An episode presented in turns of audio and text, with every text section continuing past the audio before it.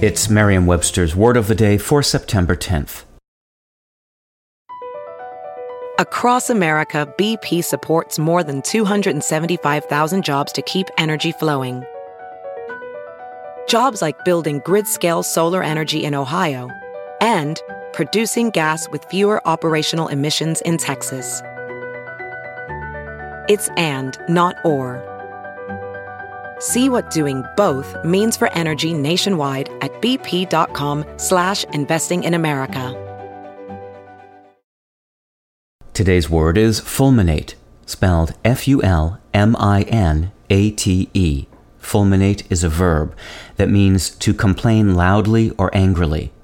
Here's the word used in a sentence from The Republic of Columbus, Indiana by John Kroll.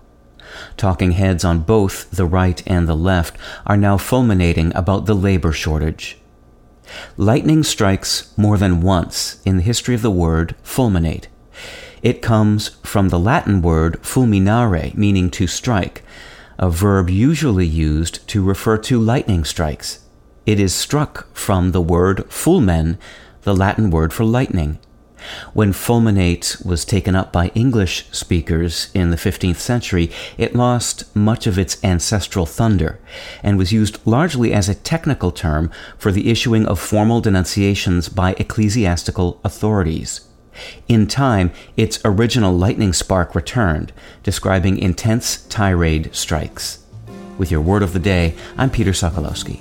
Visit Merriam-Webster.com today for definitions, wordplay, and trending word lookups.